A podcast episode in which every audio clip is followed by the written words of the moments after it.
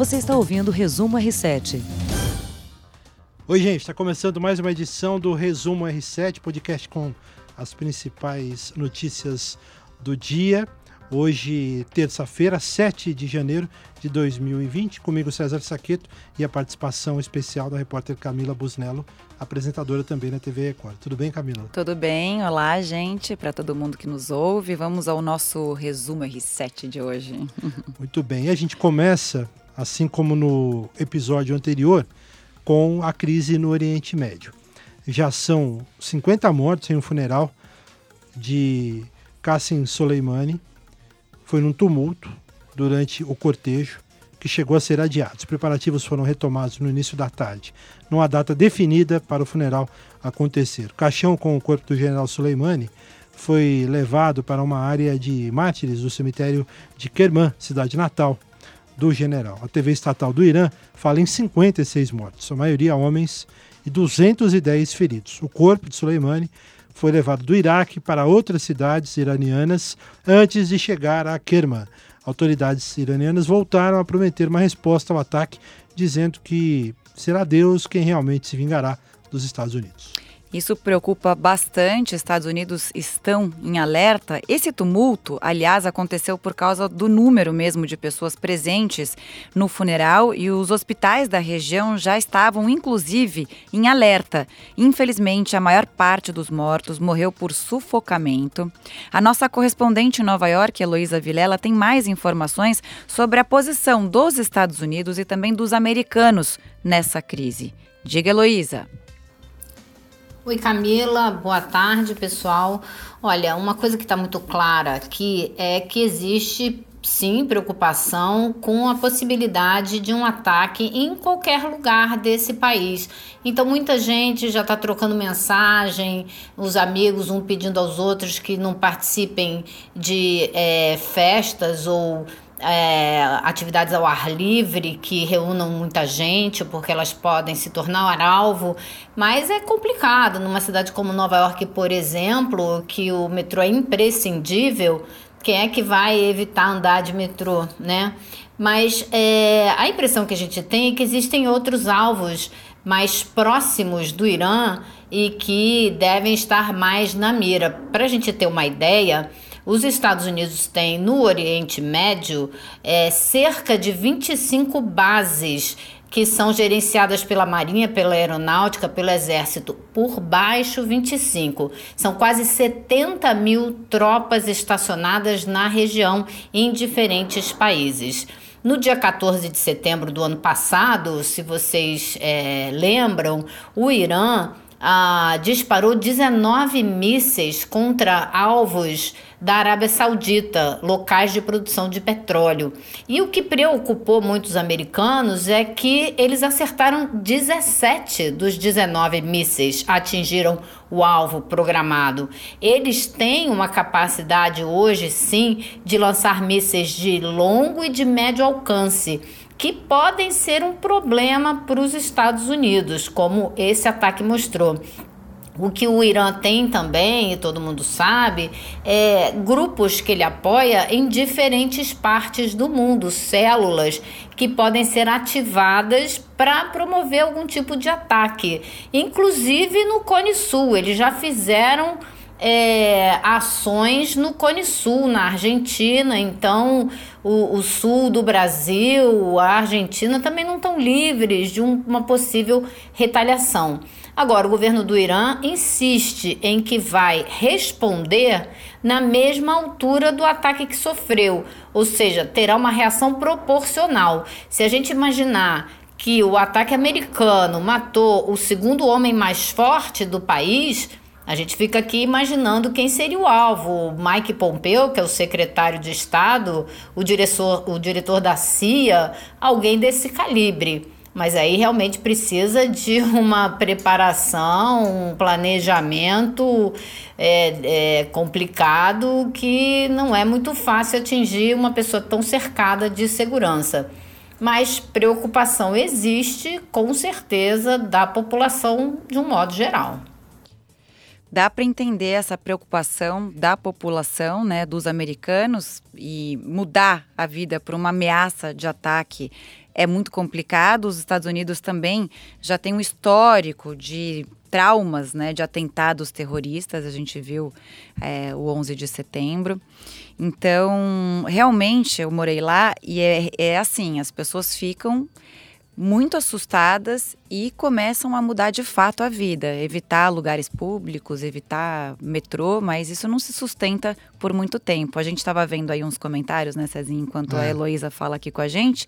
As pessoas aqui no Brasil também têm medo de uma guerra, mas por enquanto é só uma crise. É importante a gente ficar atento aos desdobramentos, mas também não ter um alerta ou olhar com um olhar sensacionalista para essa crise. Sem dúvida. A gente, você falou, você morou em Nova York, tem outras cidades também. Imagino quem mora em Londres, né? Essas cidades que são é, mais, estão mais expostas, né? É, a serem alvos de desses terroristas. Para a população é muito difícil quando você tem uma crise dessa, né? A gente aqui em São Paulo, guardadas as proporções, já viveu um momento é, desse, né? de, de de terror nos ataques do PCC de 2006, né? É, acho que, assim, novamente, guardadas as proporções. Lembro até hoje do dia 15 de maio, não me esqueço desse dia. Foi o dia que a cidade ficou um vazia. Terror. Né? Ficou vazia, quatro da tarde, cinco é. da tarde, um toque de recolher, né? Mas é isso, é o Complicado. medo, é o pavor. É o pavor de, por exemplo, você, na época, de pegar seu carro e ir numa padaria, ir em algum local público e ser alvo de criminosos. É muito complicado. Bom, os Estados Unidos negaram o visto para o ministro das Relações Exteriores do Irã, Mohamed Javad Zarif, que teria autorização para comparecer a uma reunião do Conselho de Segurança da ONU em Nova York na quinta-feira. Washington diz que pode negar vistos por razão de segurança, terrorismo e política externa. O Departamento de Estado norte-americano não quis comentar de imediato. A missão do Irã na ONU disse: Vimos as reportagens, mas não recebemos nenhuma comunicação oficial, nem dos Estados Unidos, nem da ONU, quanto ao visto do ministro das Relações Exteriores Zarif. Zarif viajou a Nova York pela última vez em setembro para o encontro anual de líderes mundiais da ONU, depois de os Estados Unidos punirem por adotar a pauta irresponsável do líder supremo do Irã.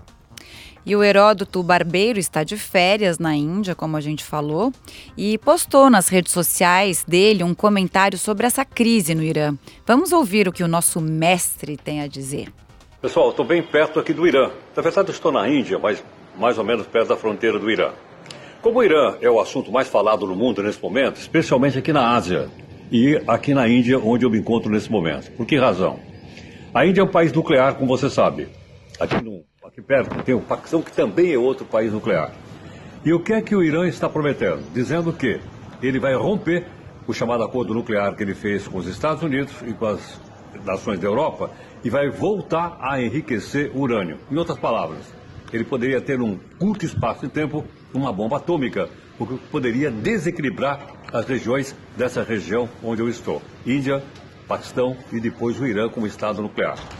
A crise é bastante forte, especialmente aqui nessa região do mundo, mas eu vou estar aqui para dar outro detalhe para você. Até mais, pessoal.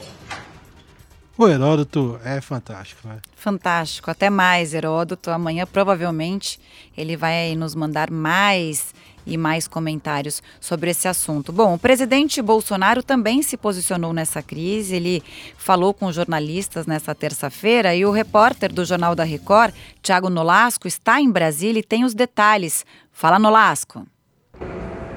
Oi, Camila e César, boa tarde para vocês, boa tarde a todos que estão acompanhando o podcast. Eu falo aqui do Palácio do Planalto e mais uma vez o assunto do dia é com relação ao Irã e as relações do Brasil com o Irã depois do conflito com os Estados Unidos.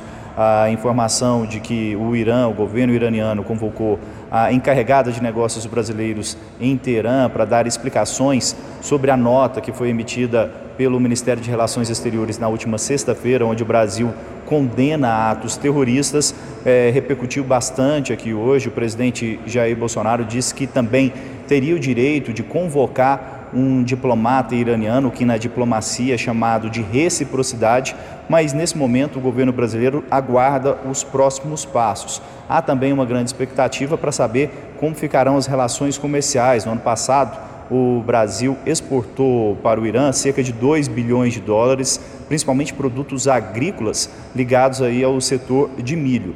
Agora, por outro lado, também há uma possibilidade, se houver uma intensificação dos conflitos lá no Oriente Médio, do governo americano fazer pressão para que os aliados, entre eles o Brasil, também possam romper as relações com o Irã e essas relações também comerciais. Então, neste momento, com passo de espera do governo brasileiro para saber os próximos passos, tanto da diplomacia iraniana, depois dessa nota do Brasil de apoio aos Estados Unidos e condenando atos terroristas e também um compasso de espera para saber se vai haver também alguma intensificação dos conflitos e aí sim novas medidas diplomáticas podem ser tomadas. Camila e César, é com vocês.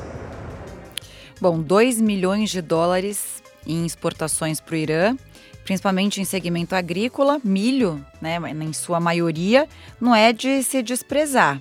Acho que é melhor deixar a relação com o Irã do jeito que está. Acho que o Brasil tem que ter um bom senso nesse momento. É preciso e o Ministério das Relações Exteriores agora numa saia justa, né, para tentar se adequar, adequar ao discurso brasileiro, né, enquanto essa crise perdurar entre Irã e Estados Unidos. O Camilo, eu queria aproveitar para mandar um também um, um alô para as pessoas que estão acompanhando a gravação deste podcast né, nas redes sociais do Portal R7. No estamos Facebook, ao vivo. É, estamos ao vivo e no Facebook também, é, no Instagram, né, eu estou aqui acompanhando pelo Instagram, tem muita gente também comentando, como você falou anteriormente, a questão da guerra. Tem pessoas com medo, obviamente que o brasileiro também gosta de brincar, tem gente que ainda leva na esportiva né, esse, esse assunto. Recentemente a gente falou até, né? Uhum. É, a gente publicou no portal uma galeria com memes, né? Com o pessoal tirando onda dessa história da possibilidade da Terceira Guerra Mundial. Mas é, obviamente, um assunto extremamente sério e que preocupa a população não só dos países envolvidos, como de todos nós. Né? Agora, a maior parte diz: queremos paz. Sim. Todos nós, né? Sem dúvida. É, outra crise internacional que merece a gente citar aqui, a situação da Venezuela, que também está tensa. Depois de serem barrados por um bloqueio policial na entrada da Assembleia Nacional, o líder da oposição, Juan Guaidó, e quase uma centena de deputados de grupos contrários ao governo de Nicolás Maduro conseguiram entrar no parlamento. No entanto, a sessão que havia sido iniciada sem a presença da oposição também tinha sido encerrada. A Assembleia Nacional da Venezuela, de maioria esmagadora da oposição, iniciou uma sessão legislativa às 10 horas, no horário local, sem a presença de nenhum dos deputados que reconhecem Guaidó como presidente do órgão.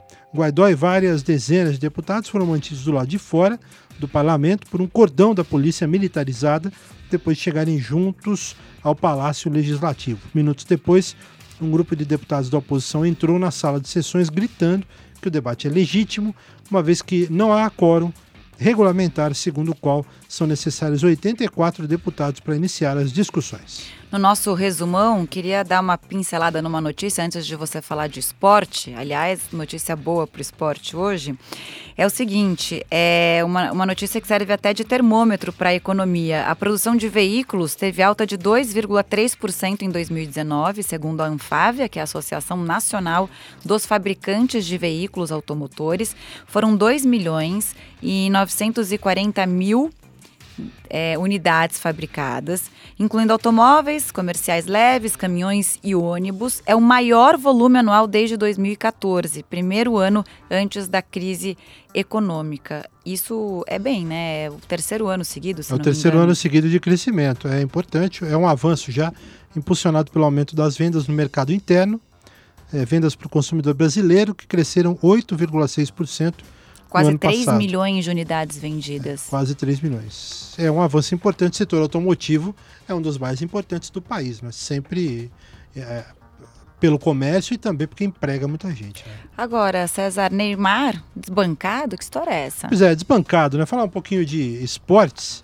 O Gabriel Jesus, atacante que joga no Manchester City da Inglaterra, desbancou o Neymar e agora é o brasileiro mais valioso do mundo. O ex-palmeirense é o 11 colocado no estudo divulgado pelo Centro Internacional de Estudos Esportivos, um relatório anual que classifica jogadores mais valiosos do mundo nas cinco principais ligas europeias de futebol, que são Inglaterra, Espanha, França, Alemanha e Itália.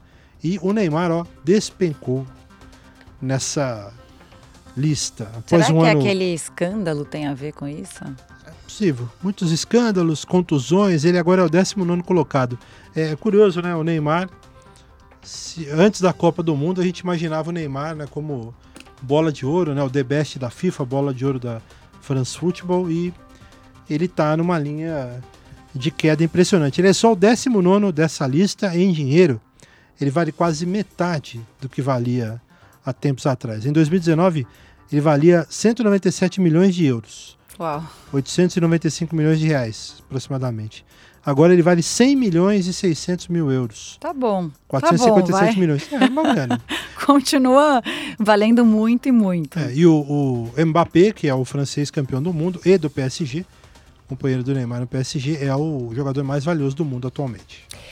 Bom, mudando de assunto aqui, sabe que dia é hoje? Não, qual? Dia do leitor. Olha.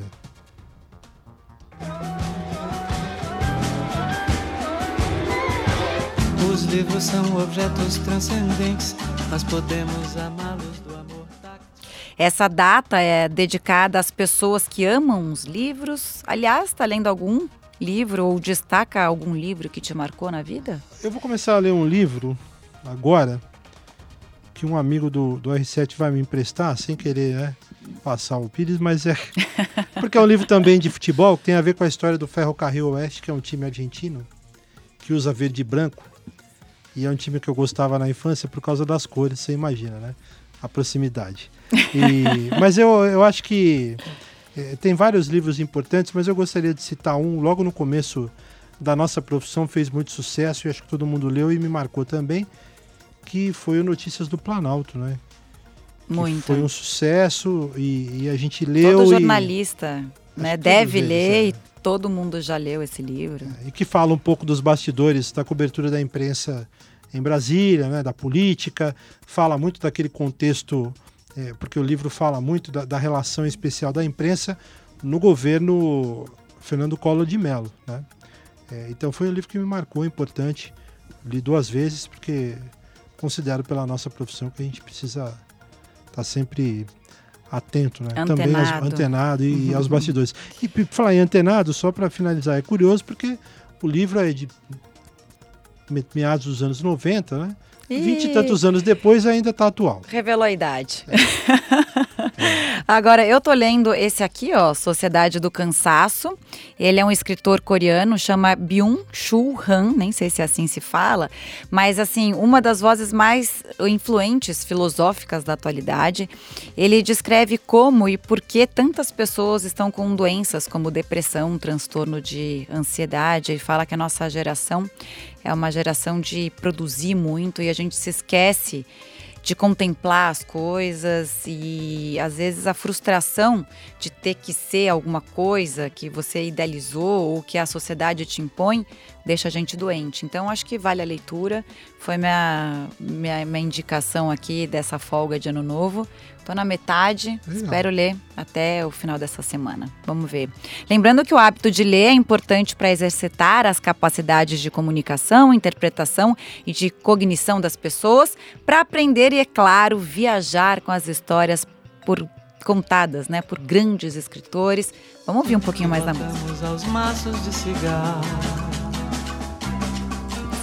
Tomá-los cultivados Deixa um pouco mais. em aquários, em estantes, gaiolas, em fogueiras, ou lançá-los. Muito bem, com o Caetano Veloso a gente encerra mais essa edição do podcast Resumo R7. Camila, muito obrigado, sempre uma honra e um prazer. Hein? Obrigada a você, um beijo para todo mundo e até amanhã. Até. Você ouviu Resumo R7.